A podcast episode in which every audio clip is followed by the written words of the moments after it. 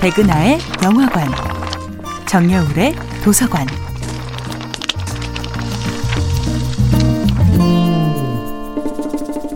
안녕하세요. 여러분과 아름답고 풍요로운 책 이야기를 나누고 있는 작가 정여울입니다. 이번 주에 만나보고 있는 작품은 지그문트 바우만의 고독을 잃어버린 시간입니다.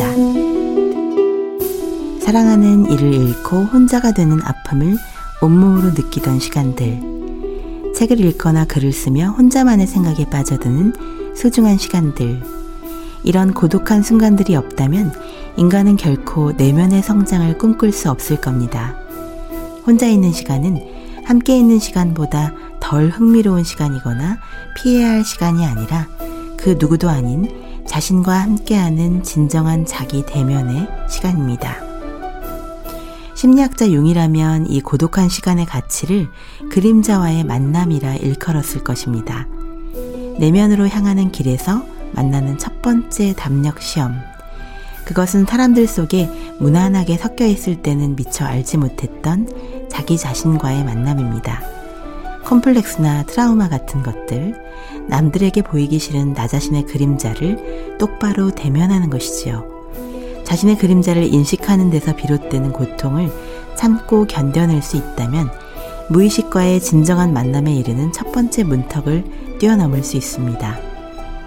나 자신의 의지만으로는 쉽게 풀 수 없는 문제가 있다는 것을 인정하는 데서 무의식과의 만남은 시작됩니다. 의식의 밑바닥에는 우리가 해결하지 못한 문제, 차라리 잊고 싶은 상처들, 다시는 만나고 싶지 않은 사람과의 끔찍한 기억, 그리고 너무도 그립지만 차마 부를 수 없는 이름의 목록들이 가라앉아 있습니다.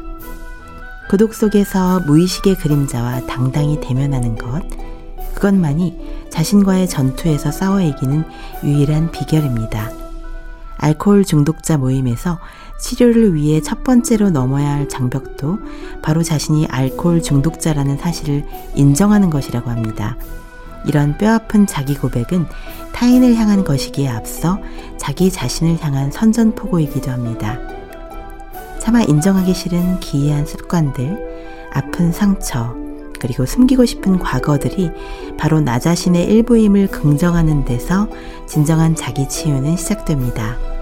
부지런히 자기 마음을 가꾸는 일을 게을리하지 않는 사람에게 혼자 있는 시간은 자기 안의 진정한 창조성과 만나는 눈부신 고독의 시간입니다.